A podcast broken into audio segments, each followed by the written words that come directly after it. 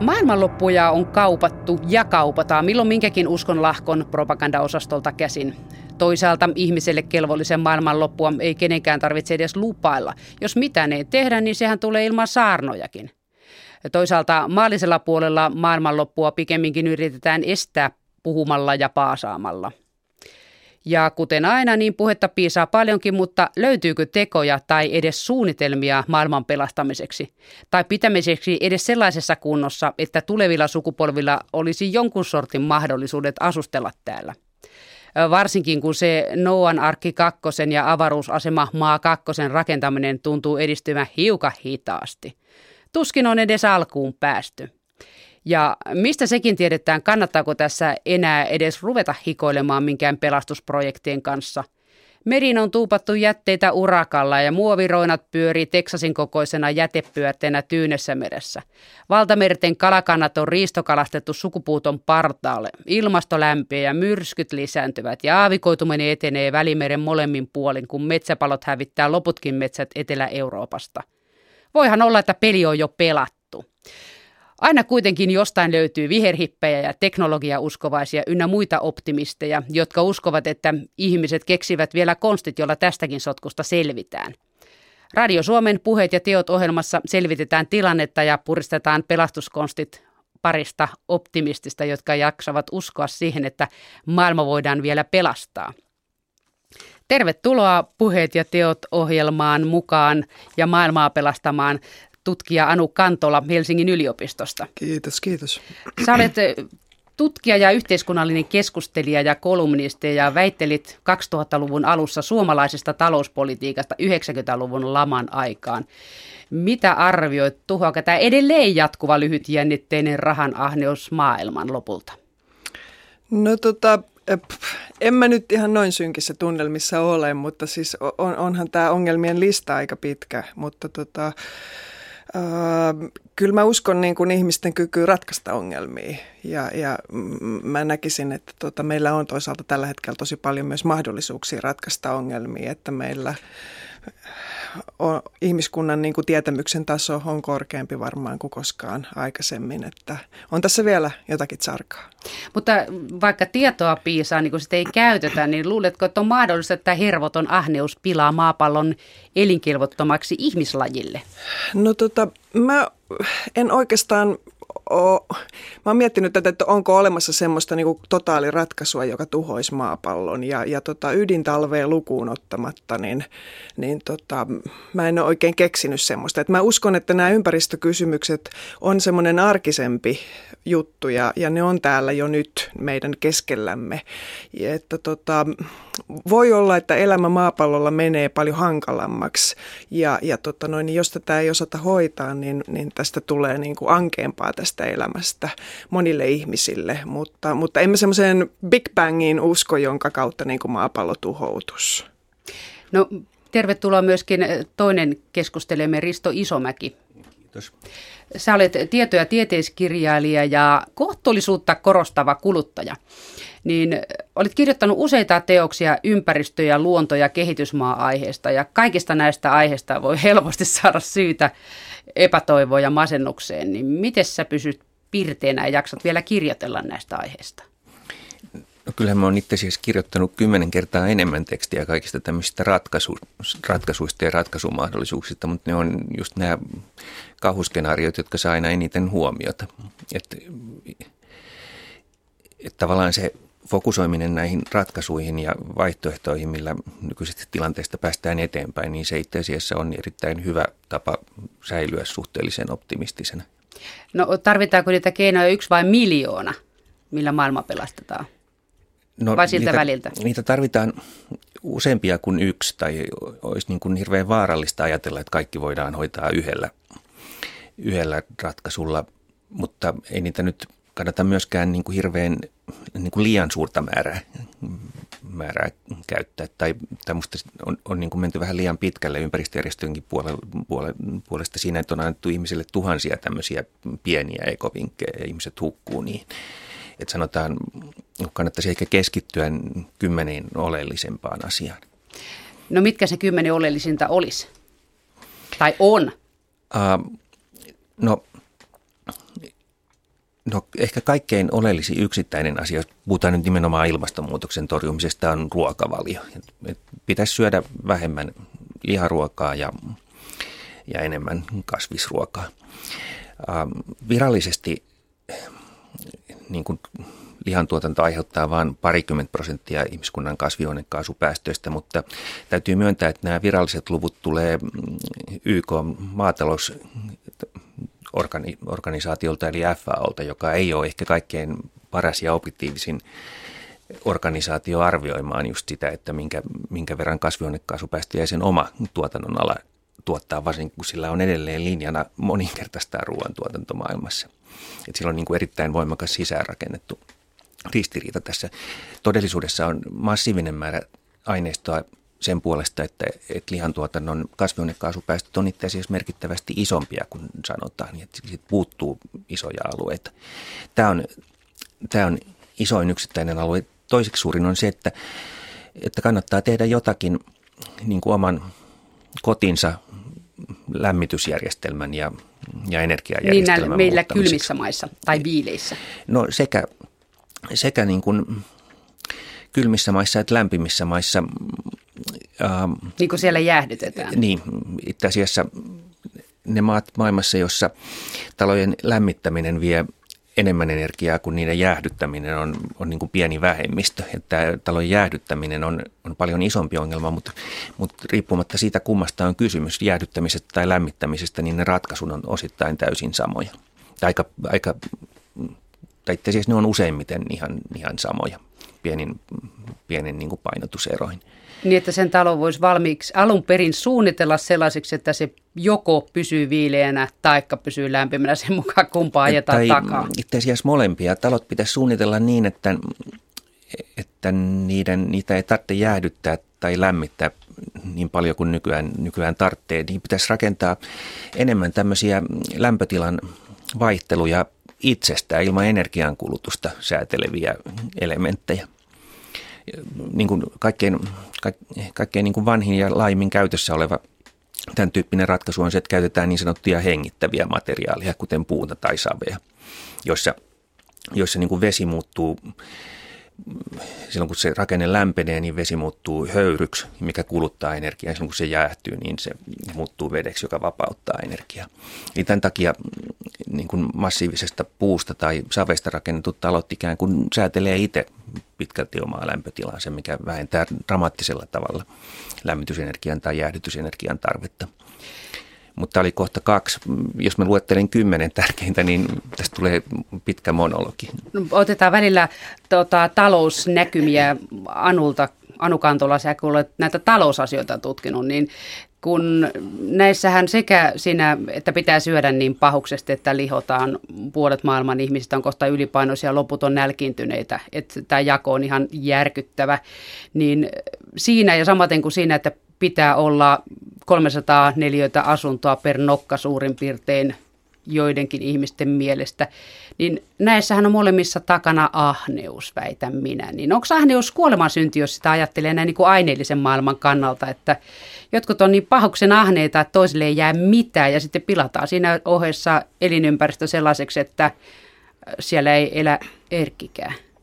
No tota, tota, tota. Kyllä sitä ahneuttakin varmaan aika paljon on, mutta että tota, mä luulen, että mi, mitä niin kuin talouden kannalta maailmassa tapahtuu, niin ratkaisevampaa on kuitenkin se, että meillä on hirveän suuri osa ihmisiä, jotka niin kuin taistelee ylipäätään siitä, että he pysyisivät hengissä.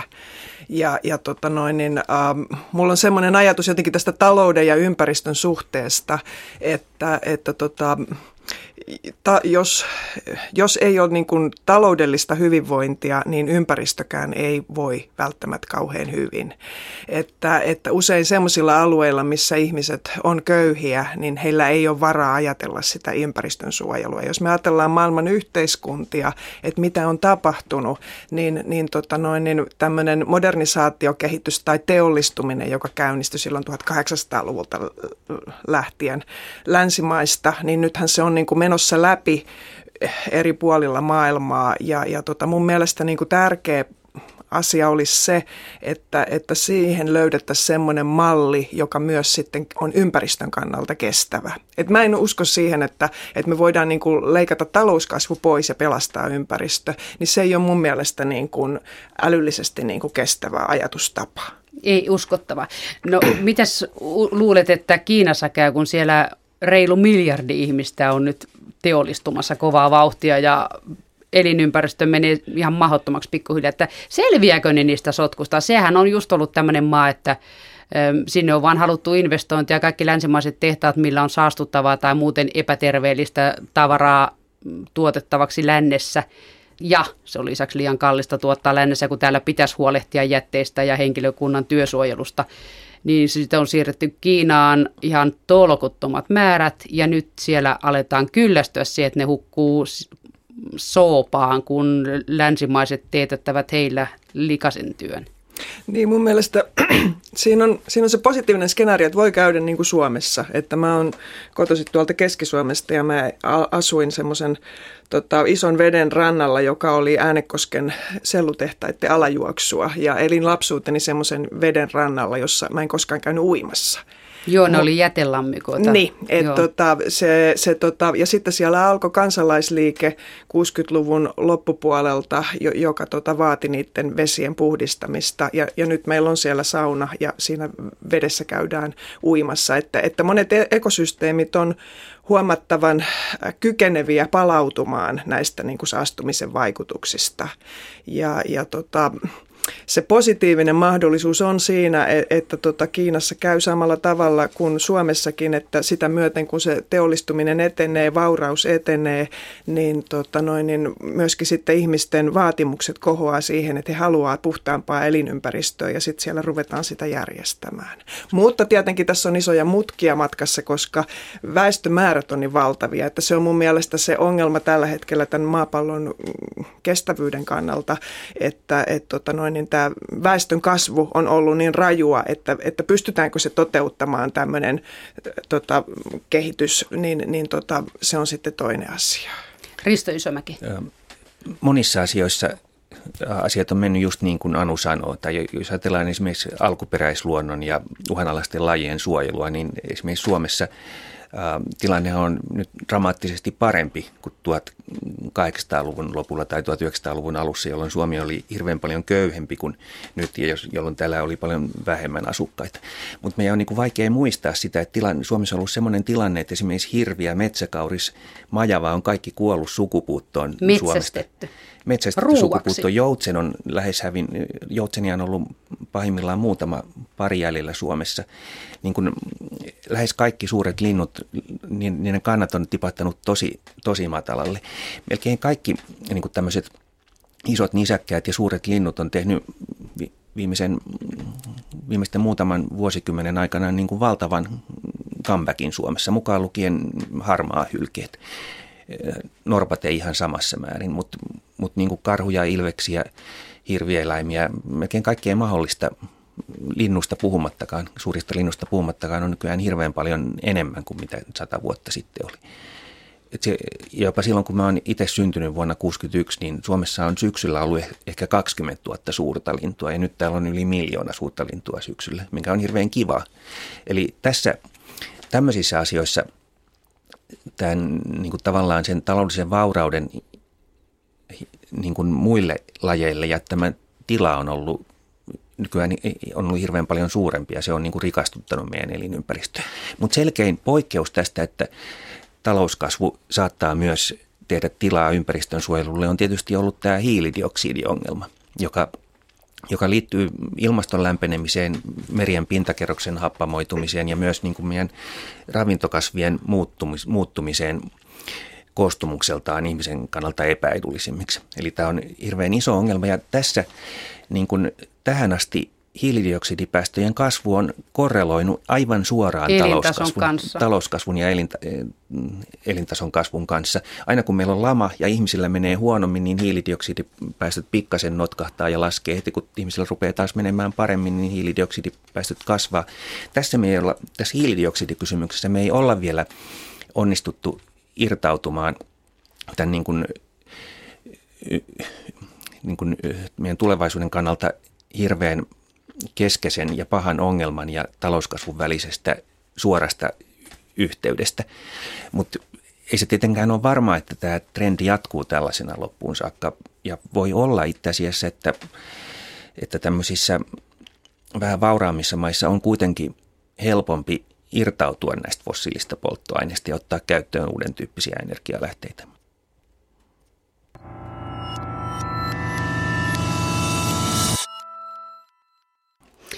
Matti ja Teppo laulavat edelleen varmaan huomenna uudestaan, että kaiken takana on nainen, mutta minäpä väitän, että kaiken takana on ahneus. Eli näiden maapalloa rusikoivien toimintojen takana on usein rahan ahneus tai halutaan jotain arvometalleja tai mitä milloinkin. Ja täällä Puheet ja teot ohjelmassa ratkotaan sitä, että miten maailma voitaisiin pelastaa Anu Kantola ja Risto Isomäen kanssa. No miten te luulette, että tästä väestön kasvusta selvitään, kun sehän on siinä pohjalla, että niitä ahneita on sitten enemmän, kuin ihmisiä on niin älyttömän paljon enemmän. Kiinassa ja Intiassa molemmissa, molemmissa jo yli miljardi, siis pelkästään yksissä, kahdessa maassa molemmissa miljardi asukasta. Ja kaikki haluaa kaiken. Kaikki haluaa sen auton jääkaapin ynnä muut kamppeet, mitkä meillä on olleet jo 50-luvulta asti. Miten tästä voidaan selvitä? Anu Kantola? No tota, mä olisin siinäkin niin varovaisen toiveikas, että, että tosi monissa maissa tota, tämä väestön kasvu on niin vähentynyt. Mä just tuossa eilen lukasin, että Bangladesissa se on tipahtanut kuudesta kahteen tässä keskimääräinen lapsiluku per nainen niin kuin, ja, ja, viimeisen 30 vuoden aikana. Ja, ja sama juttuhan on tapahtunut siis Eh, eri puolilla maailmaa. Että mä liittäisin senkin tähän niin kuin modernisaatiokehitykseen ja, ja tämmöiseen niin kuin, ä, yhteiskunnan teollistumiseen ja sen, sen niin kuin elintason parannukseen, naisten aseman parantumiseen, koulutuksen lisääntymiseen. Ja että sen myötä väestön kasvu saadaan hillittyä. Et näin on tapahtunut, näin tapahtui länsimaissa ja, ja tota noin, niin, äh, niin kuin selviä merkkejä siitä on. Ei se ole myöskään niin kuin automaatti tietenkään, mutta, mutta kyllä se niin kuin ihan mahdollista Se on ehkä vähän pidemmällä kuin että siitä on näkyvissä vaan merkkejä, koska jos, jos niin kuin joku ei taas käännä näitä trendejä, niin tietyllä tavalla väestön kasvu on ikään kuin jo pysähtynyt, koska mm. kyse on nyt enää tämmöistä niin kuin siihen rakennetusta inertiasta, joka tarkoittaa sitä, että meillä että niin kuin, äh, hyvin suuri osa maapallon asukkaista tällä hetkellä on niin nuoria, että väestönkasvu tulee tämän takia jatkumaan vielä jonkun aikaa, mutta tosiasiassa nykyinen lapsiluku keskimääräinen lapsiluku on jo niin pieni, että jos se säilyy saman suuruisena, niin, niin se tulee johtamaan niin kuin muutaman vuosikymmenen päästä siihen, että maapallon väkiluku ei enää kasva, vaan alkaa, alkaa pienentyä, ellei, ellei siis tämä niin keskimääräinen lapsiluku taas taas niin kuin kasva. Mut, ja nämä tekijät, mitkä Anu mainitsi, on ilman muuta keskeisesti vaikuttanut tämä lapsikuolleisuuden pieneneminen, naisen aseman parantuminen, koulutus. Mutta neljäs iso tekijä on, on niin kuin kaupungistuminen. Nyt ensimmäisen kerran ihmiskunnan historiassa yli puolet ihmisistä asuu kaupungeissa ja kaupungeissa on vähemmän tilaa ja, se, ja kaupungeissa elämäntyyli on muutenkin sellainen, että se rohkaisee hankkimaan vähemmän lapsia kuin, kuin maalla. Ei tarvitse peltotyöläisiä. Niin, ei tarvitse peltotyöläisiä ja lapsilla on yksinkertaisesti vähemmän tilaa kuin maaseudulla ja niitä ei tarvita samalla tavalla kuin maaseudulla. Ja on todennäköistä, että tämä kaupungistumistrendi jatkuu edelleen, ellei tapahdu jotain niin kuin isoja rysähdyksiä, niin todennäköisesti paljon nykyistä isompi osa ihmisistä asuu muutaman vuosikymmenen päästä kaupungeista, ehkä 80 prosenttia tai enemmän koko maapallon väestöstä. Ja se kyllä myös viittaa siihen, että tämä, tämä niin kuin väestönkasvu todennäköisesti tulee... Menee yksi lapsisiin perheisiin ko, niitä niin. kohti. Kyllä mä luulen, että, että maapallon väestömäärä jonkun ajan päästä ennemminkin laskee kuin, kuin Jo olisi aikakin. No niin, voisi kyllä sanoa. No mitäs mieltä te olette siitä, muistaakseni Martat on sanoneet, että kouluta nainen, niin koulutat yhteiskunnan, kouluta mies, niin koulutat yksilön.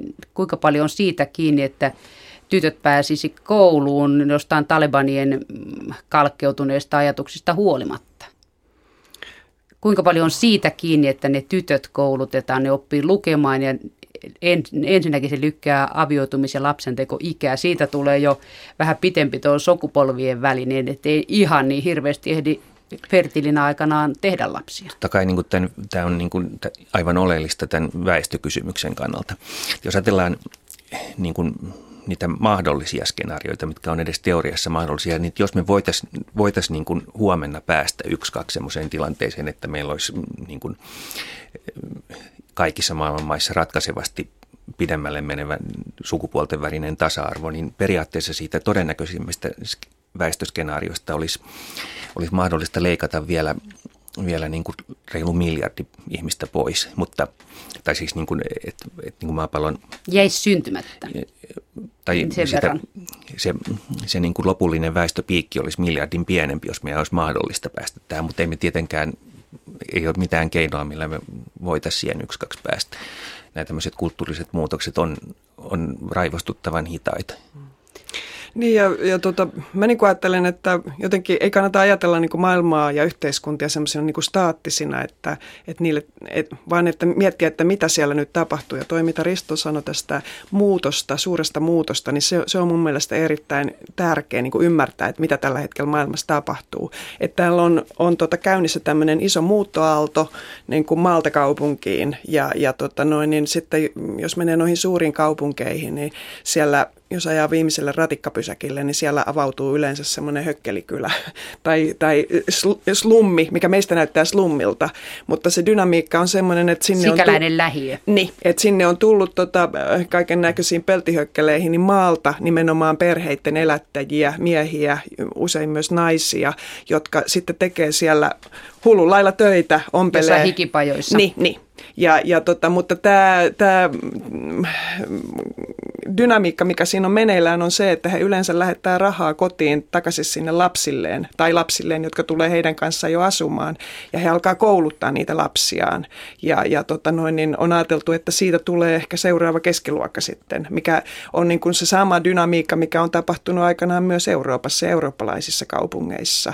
Ja, ja tähän niin kuin liittyy mun mielestä se naisten aseman muutos myöskin, niin kuin Risto sanoi, että, että kaupungistutaan ja tulee ihan toisenlainen elämäntapa, että siellä onkin yhtäkkiä niin kuin pieni perhe kaupungissa, eikä niin, että ollaan maalla, jossa vanhemmat järjestää avioliitot ja on suku ja, ja, ja tota, kyläyhteisö.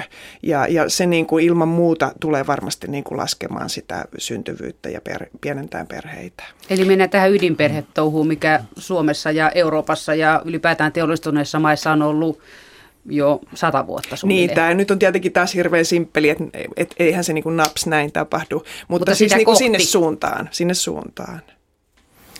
Äh, nämä, kun ihmisiä muuttaa maaseudulta näihin hikipajoihin ja ne elää niin kuin ahtaasti ja huonoissa olosuhteissa ja saa pientä palkkaa, niin sitten tähän liittyvää kärsimystä ei kuitenkaan niin kuin aina kannattaisi liioitella, koska nämä on usein täysin vapaaehtoisia tai, tai siinä mielessä vapaaehtoisia valintoja ihmisten näkökulmasta, että ne pakenee jotain semmoista, mikä on niiden kannalta vielä, niiden näkökulmasta vielä paljon epämiellyttävämpää. Niin ottaa kahdesta pahasta sen niin, pienemmän. Niin, esimerkiksi Kiinassa, kun ihmiset muuttaa siirtotyöläisiksi sieltä omalta alkuperäiseltä synnyinseudultaan kaupunkiin, niin ei ne nyt hirveän hyvää palkkaa saa siellä kaupungissakaan. Ja ne menettää käytännössä kaikki tämmöiset kansalaisoikeutensa siinä mielessä, että ne menettää oikeutensa niin kuin julkiseen terveydenhuoltoon ja moniin muihin tällaisiin juttuihin. Mutta siitä huolimatta ne tekee sen, koska, koska se niin kuin ylimääräinen ansio siellä kaupungissa verrattuna siihen, mitä ne maaseudulla saisi, niin se on kuitenkin niiden näkökulmasta niin merkittävä. Ja myös myös niin kuin tämmöiset perinteiset kyläyhteiset, ne on aika ahdistavia Ainakin Kiinassa, missä on ne on, korttelipoliisit. Intiassa ehkä vielä, vielä enemmän, että ne on aikamoisia vankiloita varsinkin tämmöisille alempien kastien ihmisille. Että, että niin tämä on myös, että niin tämmöistä kaupungistumista ylläpitää toisaalta tämä kaupunkien vetovoima, mutta toisaalta sitten näiden perinteisten hyvin ahtaiden maaseutuyhteisöjen niin kuin vielä voimakkaampi työntövoima.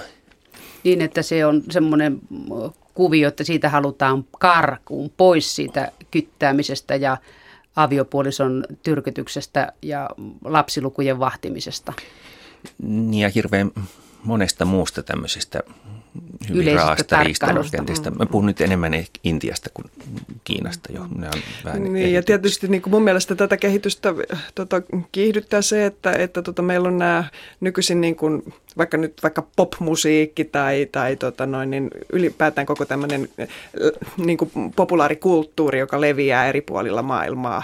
Että et, tota, tässä on nyt se, niin kuin se kulttuurisen globalisaation puoli. Että, Nuoriso haluaa poppia. Niin, niin. Ja tota, niin, niin, paitsi ne, jotka sitten haluaa hylätä sen kokonaan ja kääntyy fundamentalismiin, mutta, mutta että tässä on niin kuin myöskin tämmöinen niin kuin kulttuurinen, kulttuurinen muutos käynnissä. Mutta vaikka tällä kaupungistumisella, vaikka sillä on hirveän paljon hyviäkin puolia, ja muun muassa väestön kasvua hidastavia vaikutuksia ja niin poispäin, niin totta kai se lisää myös tietyn tyyppisiä riskejä. Kun tässä puhuttiin aikaisemmin siitä, että, että onko olemassa tämmöisiä skenaarioita, jotka voisi johtaa sanotaan, että koko ihmislajin kuolemaan tai, tai meidän koko sivilisaation pahanlaatuiseen romahdukseen, niin mä itse sanoisin, että niitä on, niitä on kolme näköpiirissä, josta yksi on, yksi on tämmöinen niin kuin ydinsota. Ydinsota ei tällä hetkellä ole, ole niin kuin kovin todennäköinen uhka ja ydinaseiden määrä räjähdysvoimana laskettuna maapallolla on pudonnut yhteen neljäskymmenes osaan sitä, mitä se oli kylmän, kylmän sodan huippu. 80-luvulla, kun sitä pelättiin oikein tosissaan. Mm. Silloin, silloin se oli hirveän paljon lähempänä ja meillä oli ainakin kaksi sellaista tilannetta, missä se oli hyvin lähellä syttyä. Nyt niin kuin se ei ole tällä hetkellä ajankohtainen uhka, että se pelko on vaan se, että jos ydinaseet leviää yhä uusiin maihin, niin jossakin vaiheessa joidenkin maiden välillä voi taas syntyä tällaisia tällaisia niin kuin uusia ydinasevarustelukierteitä. Mutta tällä Fundamentalistit, olla... jotka pääsee taivaaseen marttyyreina. Niin, niin ei ole niin väliä, jos kuolee ydinrajapommissa. Mutta, mutta tämä on niin kuin yksi skenaario. Se ei ole tällä hetkellä ajankohtainen, niin se saattaa jonain päivänä palata ajankohtaiseksi vaaraksi. Toinen on, on niin kuin tämmöiset niin kuin pahimmat skenaariot, jotka liittyy karkuun päässeeseen ilmaston lämpenemiseen ja merien happamoitumiseen. Ja kolmas on, mä pistäisin kolmanneksi sitten tämmöisen – tekijän, joka kaataisi sähköverkot niin kuin vuosien ajaksi. Todennäköisin mahdollisuus on, on se, että tulee auringosta tämmöinen iso niin sanottu geomagneettinen myrsky tai tämmöinen iso plasmapulssi, joka indusoi sähkön siirtolinjoihin ison tasavirtapiikin ja polttaa nämä kaikkein isoimmat verkkomuuntajat. Ja äh, esimerkiksi Iso-Britannian hallituksen mukaan tällaisen tapahtuman todennäköisyys on tällä hetkellä 12 prosenttia per vuosikymmen, koska siihen ei ole varauduttu. Ja, ja sanotaan, että jos meillä, jos jotain tämmöistä tapahtuu, niin, äh, että niin kuin suurin piirtein kaikki maapallon sähköverkot kaatuisi vuosien tai vuosikymmenien ajaksi, niin silloin tämä kaupungistuminen muuttuu se on, positiivisesta kehityksestä se on ihan hirveä totaaliseksi katastrofiksi, koska, koska niin kuin kaupungeissa ei voi asua, jos niissä ei ole sähköä, koska mikään ei toimi. Lämmitys ei toimi, viilennys ei toimi, vettä ei tule, vessoja ei voi käyttää, niin poispäin. Kaupungit pitää hylätä, jos ei ole, ole sähköä, siis tämmöiset nykyaikaiset suurkaupungit. Ja, ja, ja tämä on semmoinen asia, mihin pitäisi kiinnittää paljon – paljon niin kuin nykyistä suurempaa huomiota. Ja itse asiassa se ratkaisu oli sitten asiassa aika yksinkertainen, koska mm, tämän vuoden alussa meillä oli jo noin puoli prosenttia maapallon sähkön tuotannosta oli tämmöistä hajautettua aurinkosähkön tuotantoa aurinkopaneelilla ja ensi keväänä se on jo vähän yli yli prosentti. Eli, siinä on ainoastaan, eli ei tarvitse siirtoverkkoja. Ää, niin, tämä kasvaa nyt niin nopeasti tämmöinen hajautettu aurinkosähkön tuotanto, että me ollaan, niin kuin aika, me ollaan viidessä vuodessa semmoisessa tilanteessa, että sitä sähköä periaatteessa syntyy hajautetusti niin paljon, että tämmöinen, tämmöinen niin kuin kaikki isot muuntajat käräyttävä geomagneettinen myrskykään ei aiheuttaisi mitään niin kuin tämmöistä suurta maailmanlaajuista katastrofia, jossa iso osa kaikista maailman ihmistä kuolisi. Mutta tässä on ainoa ongelma se, että nämä aurinkopaneelit, jotka otetaan, on otettu käyttöön, niin ne on enimmäkseen tämmöisiä verkkoon kytkettyjä järjestelmiä. Ja niiden inverterit on ohjelmoitu kytkeytymään automaattisesti pois silloin, kun sähköverkko ei toimi. Eli itse asiassa, niin kuin, jos niitä halutaan, ei voi käyttää. Niitä ei voi käyttää. Tai ainoa tapa olisi, että ihmisillä olisi omia akkuja – jolla ne niin kuin hämäisi niitä invertereitä uskomaan, että sähköverkko toimii edelleen, vaikka se on kaatunut. Se on tällä hetkellä ainoa, ainoa tapa niin kuin käyttää näitä verkkoon kytkettyjä aurinkosähköjärjestelmiä tämmöisen kriisin aikana. Mutta mut niin ihmiset, useimmat ihmiset ei halua investoida niihin akkuihin siihen rinnalle tietenkään, koska se on ylimääräinen järjestelmä ja vie tilaa ja on aika kallis. Eli oleellisempaa olisi keskustella tästä asiasta niin kuin hallitusten ja näiden laitteiden valmistajien kanssa ja pistää niin semmoisia ne on hirveän hienoja ne inverterit, niissä on kauhean määrä kaikenlaisia mm, niin mahdollisuuksia. Niissä on, tai niissä on kaikenlaisia ohjelmia jo nyt.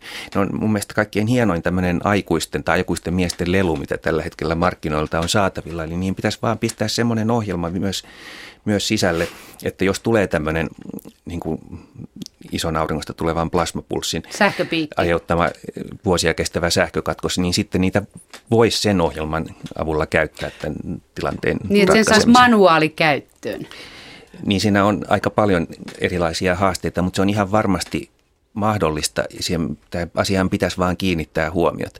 Mä ärsyttää hirveästi, että näitä on niin kuin kaksi miljoonaa tämmöistä järjest- verkkoon kytkettyä järjestelmää maailmanlaajuisesti otettu käyttöön ilman, että tälle asialle on selvästi omistettu, omistettu ajatustakaan. Mutta onko niillä siis globaalisti merkitystä, koska sehän on aurinkosähkö, ketä, ketkä sitä käyttää, niin sehän on hyvin niin kuin tietyillä niin kuin markkinaalisilla. Vaurailla ihmisillä. Niin, niin, tai sanotaan esimerkiksi täällähän se ei vaikuttaisi juurikaan.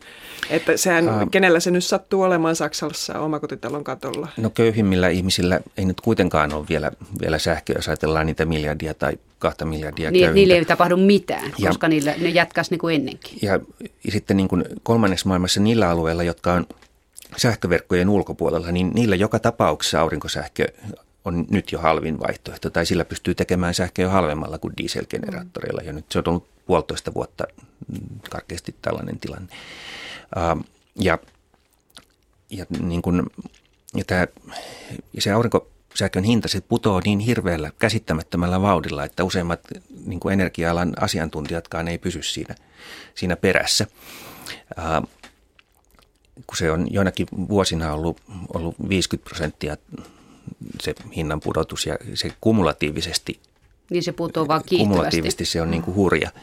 Eli, eli itse asiassa yhä, yhä suuremmalla osalla maapallon ihmisistä on niin kuin varaa aurinkopaneeleihin jo nyt ja se määrä tietysti kasvaa tämmöisellä vauhdilla tai niin kuin näin nykyisten trendien puitteissa hirveän nopeasti, koska iso osa maailman ihmistä kuitenkin vaurastuu ja, ja sitten nämä hinnat putoaa alaspäin.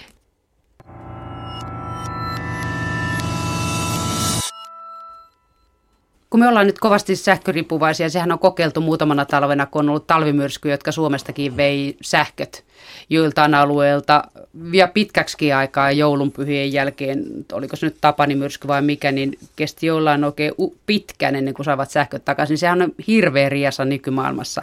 No minkälainen riski siinä, että jos se romahduttaisi tämmöinen pidempiaikainen sähkökatko, jossain New Yorkissa tai Lontoossa, missä on kovasti taloja, missä on hissit, niin on kyllä sen puolen Aasiankin miljoona kaupungeissa korkeita taloja, missä liikutaan hisseillä ja kaikki tietokonejärjestelmät ynnä muut vastaavat olisi ihan sekaisin. Niin tulisiko siitä taloudellinen kaos semmoinen, että siitä tulisi suunnilleen vallankumous, kun kukaan ei tietäisi enää, kenellä on ensinnäkin kuinka paljon rahaa, eikä monessa paikassa saisi ovia auki, kun ne on sähkölukot. Että, siis noin niin talouden kannalta Anu Kantolle oltaisiko me ihan lirissä? Niin, no kyllä tämä mun mielestä shit happens skenaario on, että jos, jos sähköt tuolla tavalla katoaa, niin tota, tähän, Sitä kokeiltiin me, pien, me, niin osassa joo, siis, Suomea. Ja tähän halvantuu ihan kaikki, että tota, e, e, et mä tosiaan toivon, että toi Riston visioima pelastuskeino on, on tota noin, niin mahdollinen, että puree. Mä lähden ainakin akkukaupan kautta kotiin.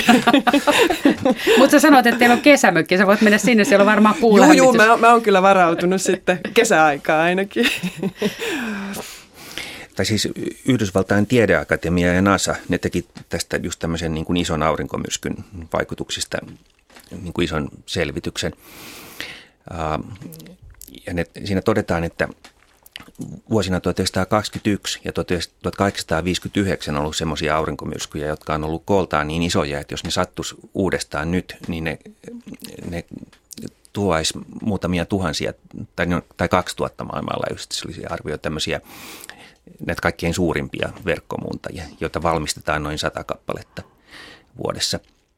Sen seurauksena niin kuin Uh, oikeastaan kaikki maapallon sähköverkot vois, vois niin kuin kärvähtää. kärvähtää vuosiksi tai vuosikymmeniksi. Ja ne päätyy siinä niin kuin muutaman kymmenen miljoonan kuolleen suuruiseen kuolonuhrien arvioihin niin kuin Yhdysvaltain osalta. Niin sähköjunatkin kyllä ja, suorittaisi aika ihme äkkipysäyksiä. Tämä, tämä, nämä kuolemantapaukset johtuivat ennen kaikkea siitä, että, että rokotteiden ja lääkkeiden ja vedenpuhdistuskemikaalien valmistus niin kuin Kylmäkalusteet hyytyy. Eli niin kuin monet tämmöiset, esimerkiksi monet esimerkiksi insuliini ei säily ilman, ilman kylmäketjua juuri lainkaan. Ja rokotteet ja monet vaatii Sairaalasta käännetään sähköt pois. Niin. Eipä paljon. terveydenhuolto niin. perustuu mm, siihen, mm. siihen sähköön. Sairaalalla on toki generaattorit, mutta jos, Mut jos on yhteiskunnallinen kaos ja sinne ei saada sitä öljyä lisää, niin se tilanne voi muuttua hankalaksi. Eli tämä niin kuin liiallinen riippuvuus keskitetystä sähkön tuotannosta on...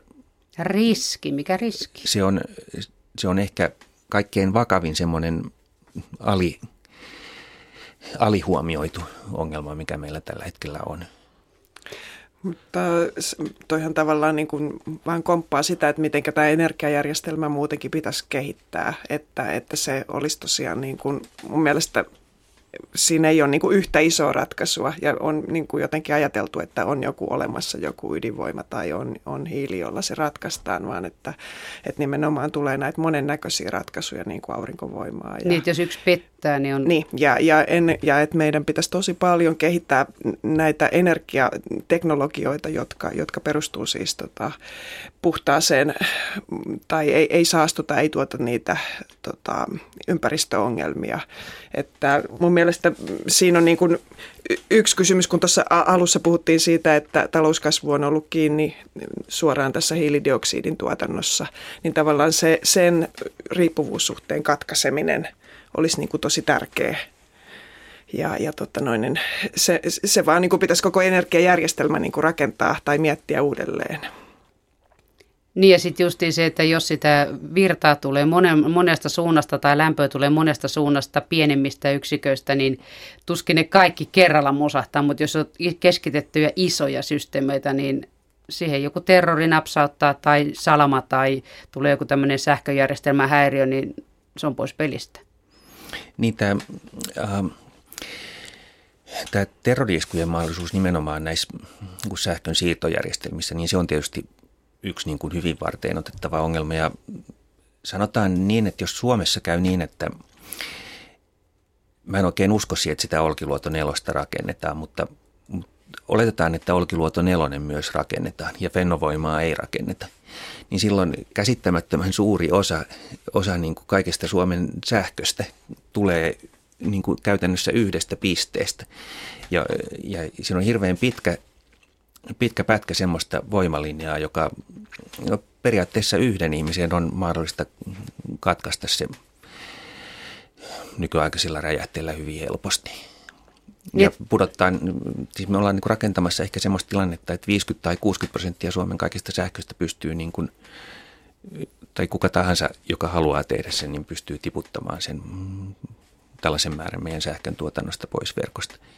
Niin, että länsimaissa on hirveästi tämmöisiä sisäänrakennettuja riskejä, että e, ne vaan odottaa, että joku hoksaisi, että tonnepa minä isken seuraavaksi. Nyt ahistaa, ottaa päähän. Tarviin huomiota. Niin tällaisissa me ollaan kyllä oltu pikkasen ajattelemattomia, koska tämä on täysin tarpeetonta tehdä asioita näin. No mitäs mieltä te olette siitä, että mitä siitä sitten seuraa, kun kehitysmaissa tai niissä kehittyvissä maissa edelleen väestön kasvu kuitenkin jatkuu nopeammin kuin länsimaissa, mutta sitten jossain teollistuneissa maissa väkimäärä laskee jo esimerkiksi Japanissa. Ja Suomessakin kohta, kun vanhemmat, isommat ikäluokat kuolee pois ja uudet ikäluokat on pieniä. Se on koko Länsi-Euroopassa varmaan näin. Niin mitä siitä sitten seuraa? Tuo väestön jakaantuminen maapallolla on hyvin epätasainen, varsinkin sen jälkeen, että täällä on tilaa ja Japanissa, no Japanissa nyt ei ole tilaa, mutta enemmän tilaa kuin vähän aikaa sitten. Ja sitten siinä vieressä Kiinassa ja pitkin poikin Aasiaa, niin siellä on kauheasti väkeä ja vähän tilaa. No mun mielestä tämä niin kuin länsimaiden tilanne on niin kuin iso kysymys, että me nyt huolehditaan siitä, että saako ne kiinalaiset ne jääkaapit. Mutta myös sitten tämä länsimaiden tilanne sillä tavalla, että, että nämä ei ole niin itsestään selvästi niitä vauraita maita, jos me katsotaan seuraavat 50 vuotta eteenpäin. Että niin kuin nyt nähdään, niin se kilpailuhan kiihtyy koko ajan ja meillä se syntyvyys on laskenut äh, johtuen siitä, että tämä yhteiskunta on modernisoitunut ja kaupungistunut ja, ja ei enää haluta niitä suuria perheitä.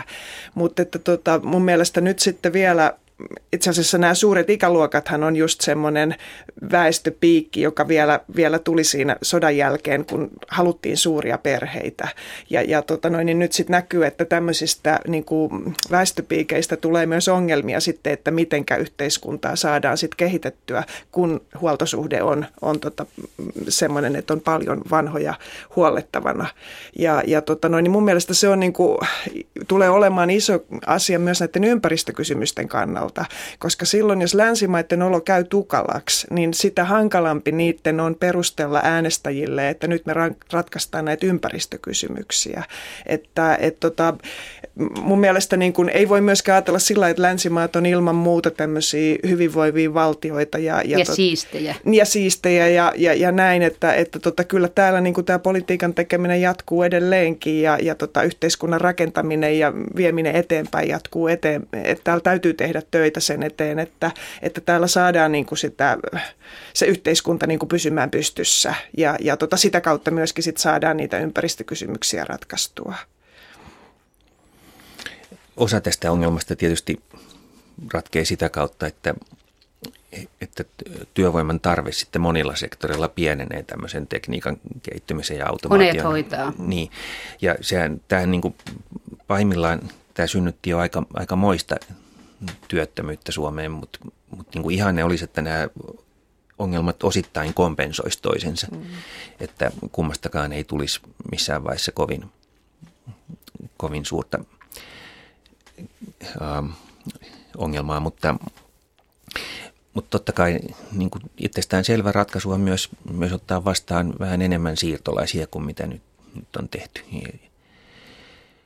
Siitä olisi monellakin tavalla myös hyvin paljon, paljon niin kuin erilaisia hyötyjä.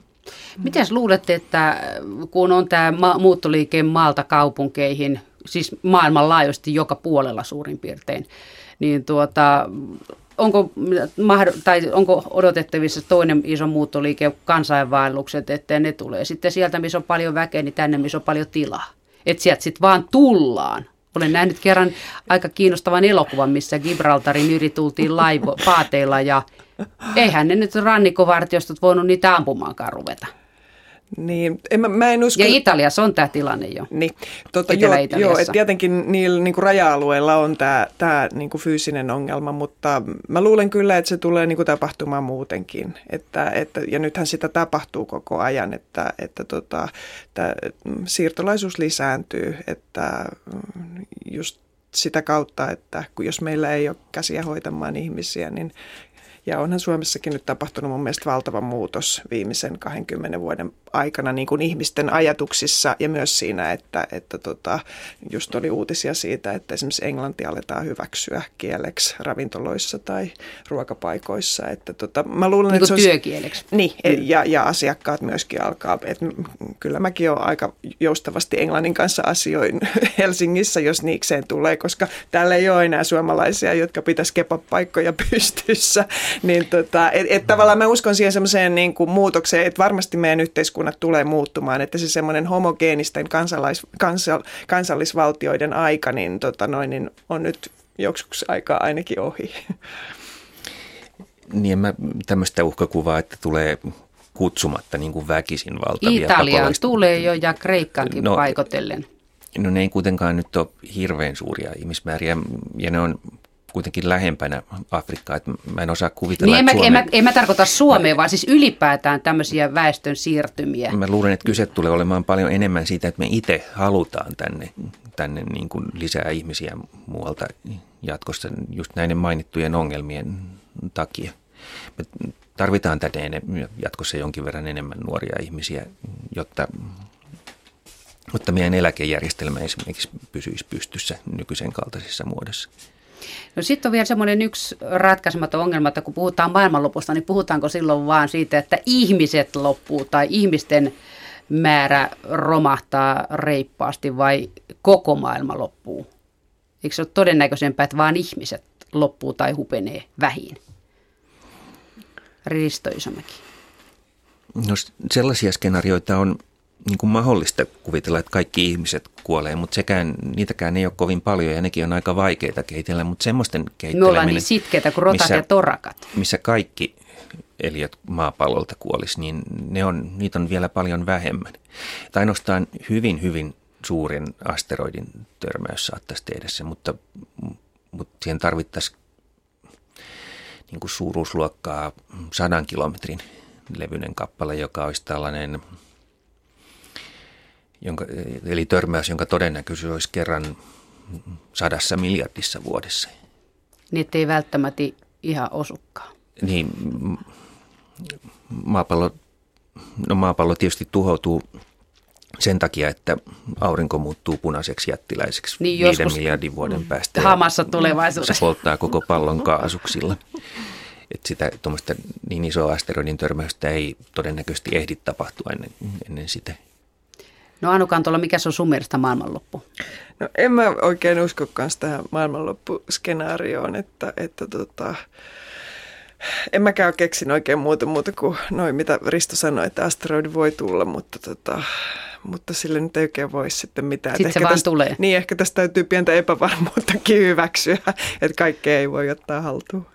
No mites kun ihminen on nokkela eläin ja nokkeluus on toisaalta ainoa ase, jolla voi pistää itseään selkään, niin kompastuuko ihminen omaan nokkeluutensa ja ahneutensa semmoinen hankala yhdistelmä. Esimerkiksi antibiooteilla on leikitty holtittomasti niin pitkään, että nythän on olemassa jo New johon ei teho sitten enää yhtään mikään.